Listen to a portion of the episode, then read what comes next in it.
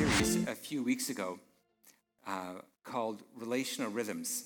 And the idea was is that God has given us things to do to help us grow in our relationship with Him and with others. The classic way that this is described is called spiritual disciplines, but that sounds hard, so we called it relational rhythms. Thinking that that might be a better way for you to kind of grab hold of what the whole point is of doing these kinds of practices. You know, as Christians, well, we, I don't know if you've noticed, but we have this thing called bodies. That we don't have a kind of spirituality that somehow detached from who we are, from our physical reality. And so it only makes sense that if we're going to grow in our relationship with God, we should practice things that are physical. And uh, unless we do those things, we really aren't going to be able to have a very meaningful relationship with God. And so we looked at the first two relational rhythms of prayer and Bible reading, and how together they become a conversation, almost a lifestyle of connecting and relating to God. Well, um, today we're going to be looking at something called gratitude. It's Thanksgiving weekend, and so uh, it's kind of lined up quite nicely that we're going to be looking at this topic. Now, um, I don't know about you, but sometimes when I listen to people be grateful, it feels um, kind of fake. It's like, haven't you been in the world? Haven't you noticed that it's like a really hard existence? And, it, and sometimes it seems as though when people are, are being thankful and isn't everything great and oh, it's just so good and God is so good, you kind of wonder whether they've been out lately. Because it seems as though th- things are hard. And there's lots of difficult things to go through. And so, uh, what we want to be able to do today is kind of have an honest look at what gratitude really is. And we're going to be looking at three aspects of, uh, of gratitude. And so, uh, the first thing that we're going to be looking at is that gratitude is we're grateful for blessings. This is the most obvious way that we think of, of gratitude when we think of, of a Thanksgiving weekend. We're going to be thankful for the many blessings that God has given us. Well, Psalm 103, verses 2 to 5, uh, describes what some of those blessings are. It says, Praise the Lord, my soul, and forget not all his benefits, who forgives all your sins and heals all your diseases, who redeems your life from the pit and crowns you with love and compassion. That's what we sung about. Who satisfies your desires with good things so that your youth is renewed like the eagles uh, our life, I don't know, I don't know where you're at personally in this moment, but we have been tremendously blessed by the living God. You know, I think about, I, I just go through my life. There's something that's very common in Scripture is a call to remember. And uh, I, I go through my life remembering the goodness of God in my life in the countless ways physically, emotionally, spiritually, practically. There's so many things. Just this last week, I can just recount the miracles that have happened in my life because of the kindness and power of God. Uh, I've been listening, uh, oh, I think it was, oh, at least 30 years ago. Billy Graham came to, uh, came to Vancouver. I think it's the only time that he came here. And uh, Regent College, which is my alma mater, they were able to have an hour with him they said in, in the five days that he was in Vancouver, he had three to 400 opportunities to speak or to have interviews with people. And so, I mean, he's just, if you know who he is, he's uh, just an amazing evangelist and has changed really millions of lives. Well, he gave a, a, a short talk and then just did kind of a Q&A. And so Regent students were asking him questions. It was so fun to kind of get behind a world famous figure and just hear him talk. Super funny, very humble, very self effacing. And he says, Sometimes people ask me, which I would never think of asking him, are you a, a pessimist or an optimist? And his response is, Well, obviously, I'm an optimist because I'm a Christian. And I'm optimistic because God is in control of the world and the world is moving towards his plans and purposes. I have good reason to be an optimist. I thought that was outstanding. Uh, so here's the challenge of being grateful for the blessings of God. This is the challenge. Is our sight. Sometimes it's hard to see, isn't it? Sometimes it's hard to see that God is, is really at work, alive in our lives today, doing good things. It's hard to see. I was reading a while ago, and there was this phrase that I really like that sometimes our tears can blur our vision. You've ever cried, you're, you can't see very well, can you? Because your tears have, have blurred your vision. Well, sometimes the pain in our life, the things that aren't going well, blurs our vision and, and, and uh, handicaps our ability to see all the great things that God has done in our life. Is that true for you? Sometimes it's true for me. It's hard to see that God is good. It's hard to see the many ways that He's answered prayers, that He's blessed us in ways that we don't deserve but desperately need. What also blinds us is really our pride. Uh, I don't know if, if anything sometimes has happened to you that's, that's good, and a good thing happens, and, and somebody will say, Oh, that's so great. And then in your head, you usually won't say it out loud because it won't look good. But in your head, you go, Yeah, but I was actually hoping for this. I was actually hoping for a little bit more. And so it's possible to live in such a way that we're blinded to see the goodness of God in our life. Yeah, um, there's a group of people who aren't nearly as, as as, uh, as large as, as sometimes we think they are, but they describe themselves as atheists, people who don't believe uh, in the reality of God. Um, if, you, if you fall under that camp, I can appreciate the challenges sometimes. But the challenges are less about an intellectual understanding and more about the ability to see the power and presence of God. I think about the times in my life when I've had big kind of cosmic questions about who God is and is he, is he really loving? And, and sometimes people have come along and they've tried to convince me that he really is good. But what's changed me more than anything is my ability to see. And I say, God, help me see you. And then when you ask for him to reveal himself, it seems like he's everywhere. There's a, a quote that we used to quote a lot in, um, in transformations, it says, uh, God has littered creation with evidence of himself. Isn't that a great quote? Uh, it's attributed to C.S. Lewis, but actually, it's, we don't think that he's, he's given that quote. I don't know who said it, but I love whoever said it. That God has littered creation with evidence of himself. But sometimes we can be blind to that because of our pain, because of our pride, maybe even because of our fears. So this is how God responds to this. In Matthew 6:22 he says, "The eye is the lamp of the body. If your eyes are healthy, your whole body will be full of light." Isn't that an interesting thing to say? That if you actually, if you and I actually could have the ability to see clearly, it would change our lives. Most of our problems is distorted vision.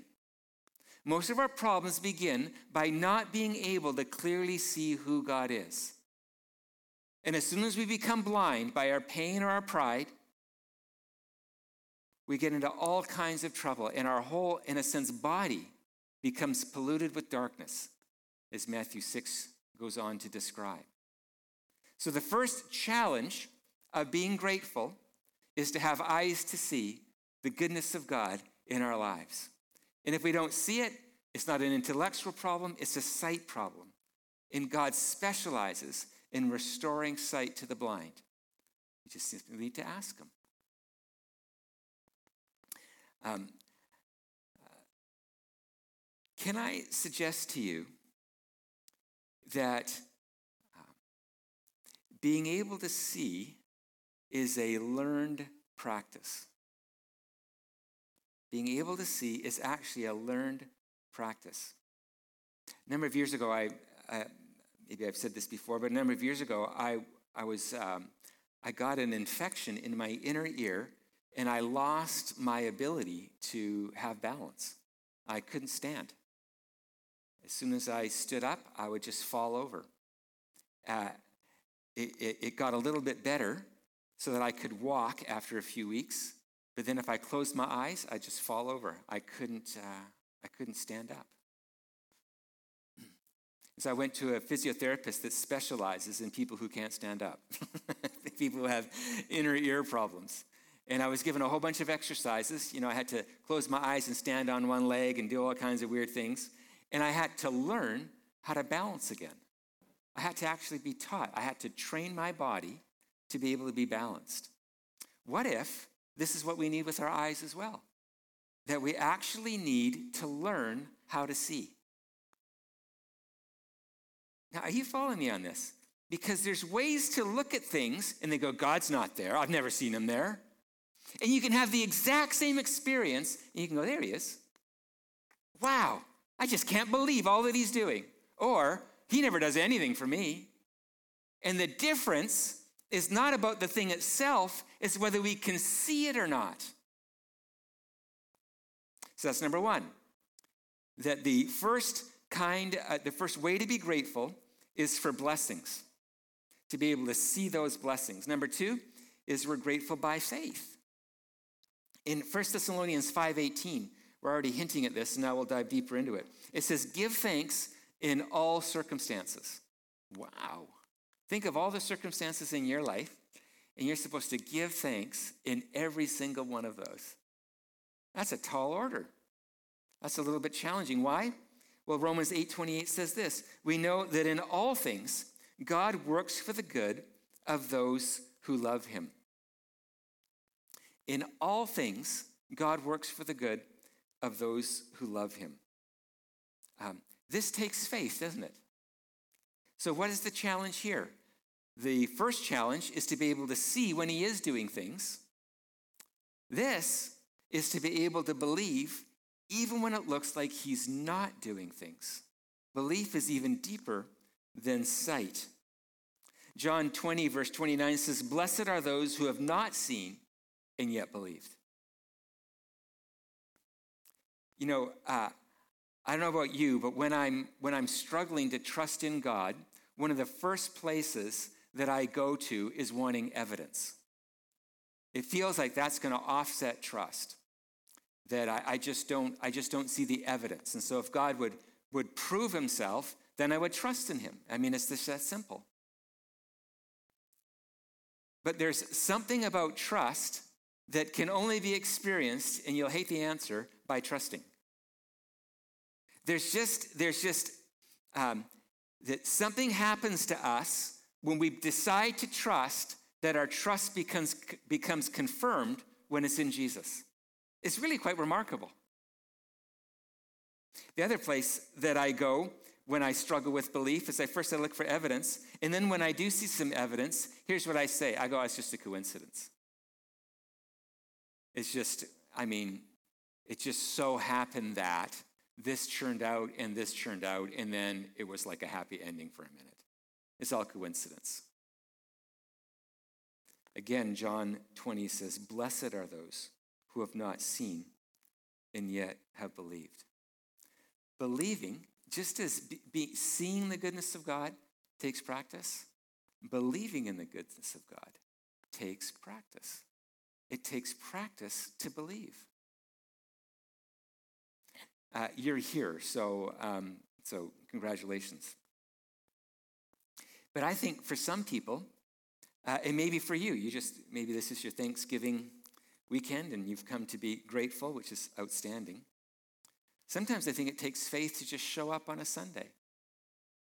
And what would, how could I can get all the information that I want online? Why would I bother going to church? Crowds make me nervous. I, uh, with, uh, with COVID going on, the, the, risks are just too high. Um, it takes faith to come here. And then it takes faith to believe that God would meet you in this place.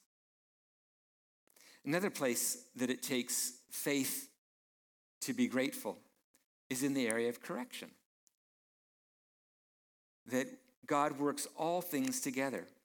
When He disciplines us, it takes faith to believe that it's good. It just looks, how could this, how could this be good? Things are going so poorly. It's so, you know, life is so difficult. No, it's not discipline, it's just punishment. That's all that's going on. If God is alive, then he's just punishing me. It takes faith to believe that even in the difficult things that are going on, that God is at work in your life.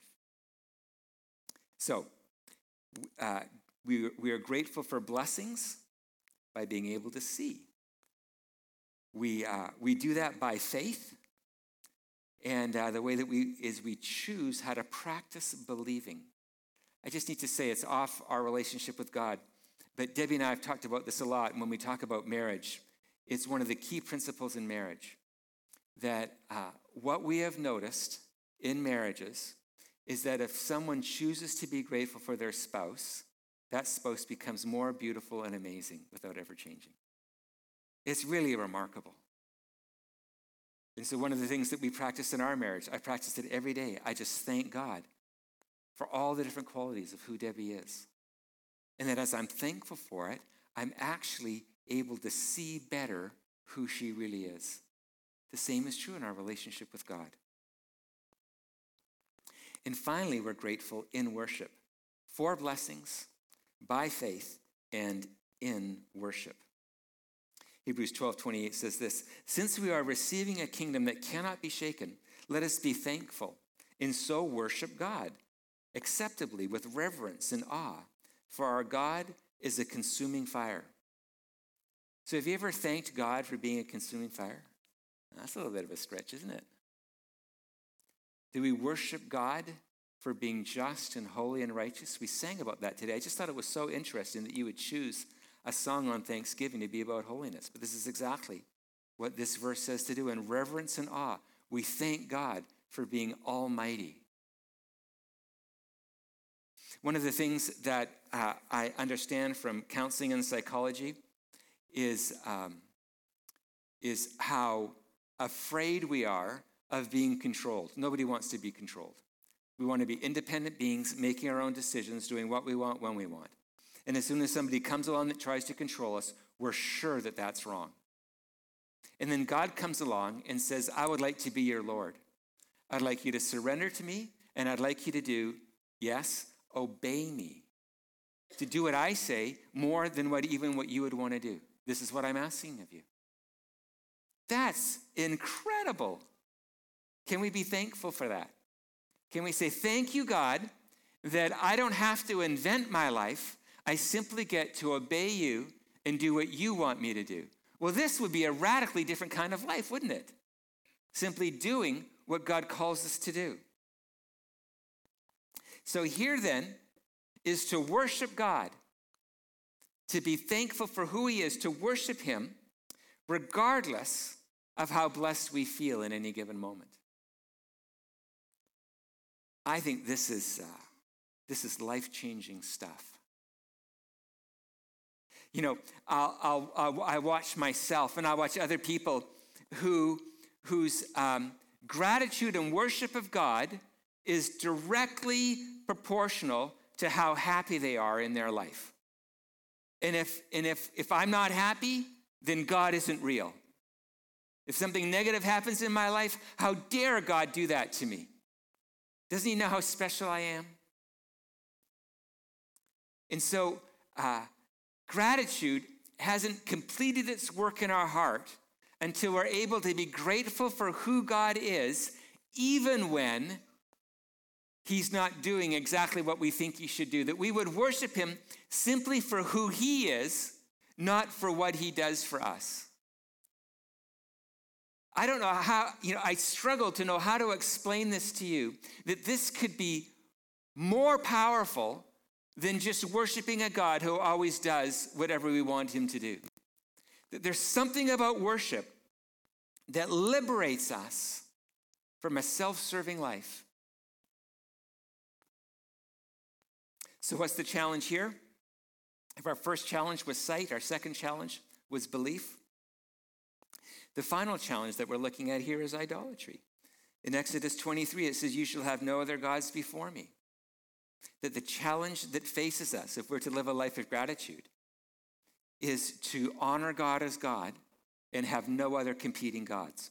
In the West, the primary God that fights to have first place in our hearts is the God of self. You know, uh, God says to us, I want you to worship me regardless of how you're feeling in any given moment. I want you to worship me, a God, in reverence and in fear. And we go, that's horrible. I would, regardless of, no, I'm only going to worship you if you deserve it. What's ironic is that we worship ourselves regardless of how we're doing. You know, we worship ourselves, we're having a horrible day, we're depressed and anxious and confused and lonely and afraid. Still worship ourselves. We worship ourselves regardless of how we're doing. And God says, I want you to worship me regardless of how you're doing, because I'm worthy to be worshiped. I'm creator of heaven and earth. I've made you, and, and the future is in my hands. And if you knew who, how powerful I am, you would be um, you would be overwhelmed. There's a book that I, I, I read to my kids. It's called The Magic Bicycle. It's about a boy who found a, a magic bicycle, and this bicycle was made by the three kings. And it's an analogy about him learning how to live in cooperation with the power and presence of the Holy Spirit in his life. It was in the form of a bicycle. But then he, he meets his, uh, his grandfather and he discovers that other things were made by the three kings, not just a bicycle.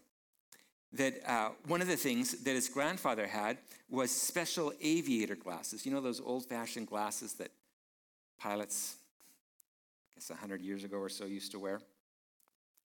And what these glasses do is they allow you to look deeper. And so the grandfather says, What I want you to do is I want you to put them on, but put them on up here right now and I'm going to hold you. And he says, Why would you need to hold me? He says, Well, I'm just going to hold you. And what I want you to do is, I just want you to put them on for a second. That's all you'll need. And so the grandfather grabs the, the, uh, his grandson by the shoulders and he says, Okay, now. And he takes the glasses and puts them on for a split second, is thrown back into the grandfather's arms and lies down limp. And he, he comes to after a little while and he says, uh, What was that? And the, and the grandfather says, That's reality. That's reality from the, from, I'll use Christian language now, from the eyes of God. That he was given a glimpse to see the world from God's point of view. Wouldn't that be incredible? To be able to see yourself and the world around you and who He is from His point of view. Man, I think if we could catch even a, a, a half a second of a glimpse of who God is, the Bible says, those who have have fallen down as though dead. So overwhelmed. What breaks my heart is I watch so many uh, in our society walking around strutting as if they're the king of the world. Oh, that we could catch a glimpse of who God is. We would worship him with our whole lives for eternity.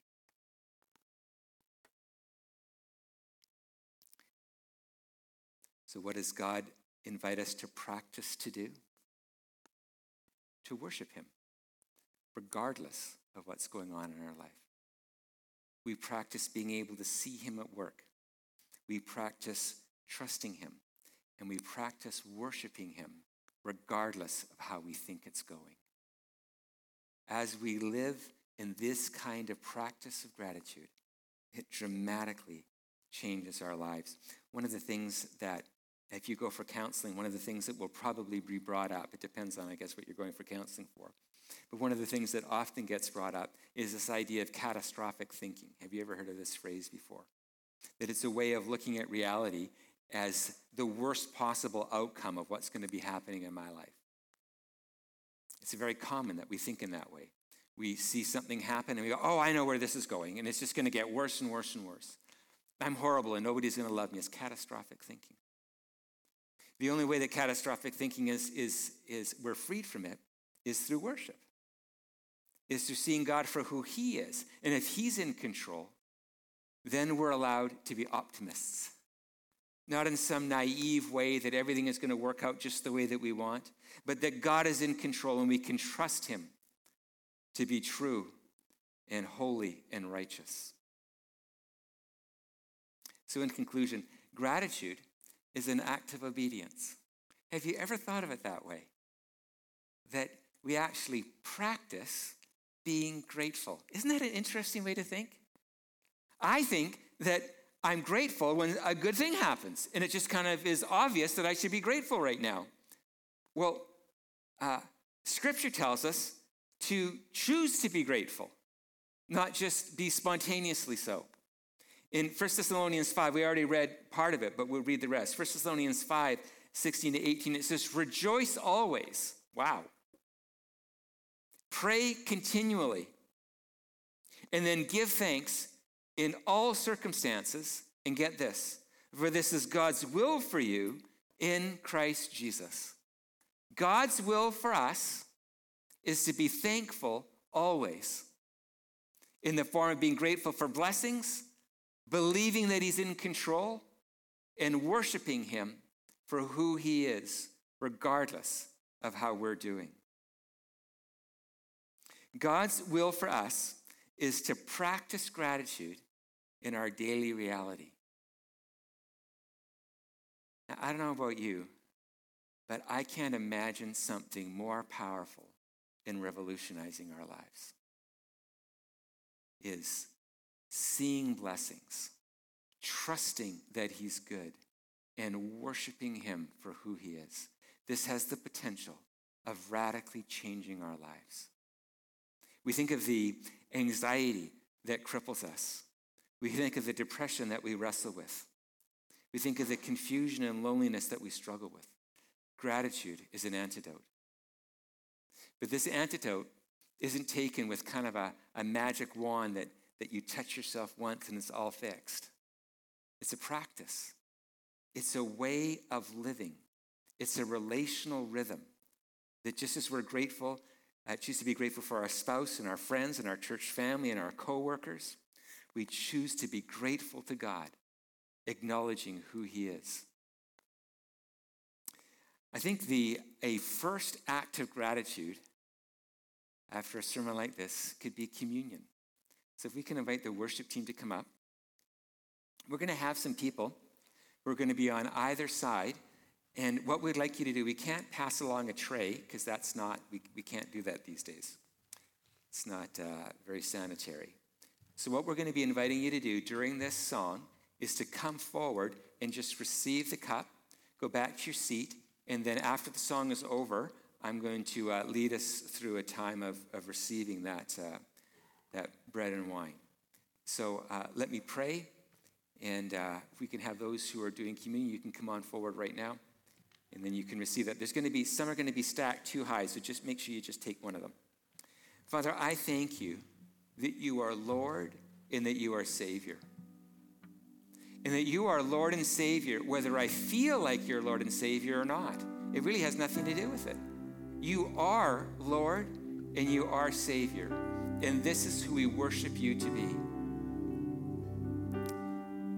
And so I ask on behalf of my friends that you would give us eyes to see how that's true, that you would help us believe in your goodness and strength.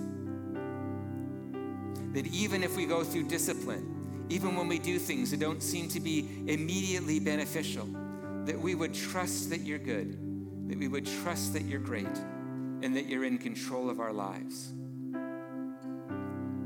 So, Father, I ask that you would uh, give us the courage to receive communion today, that this would be a demonstration of our gratitude to you.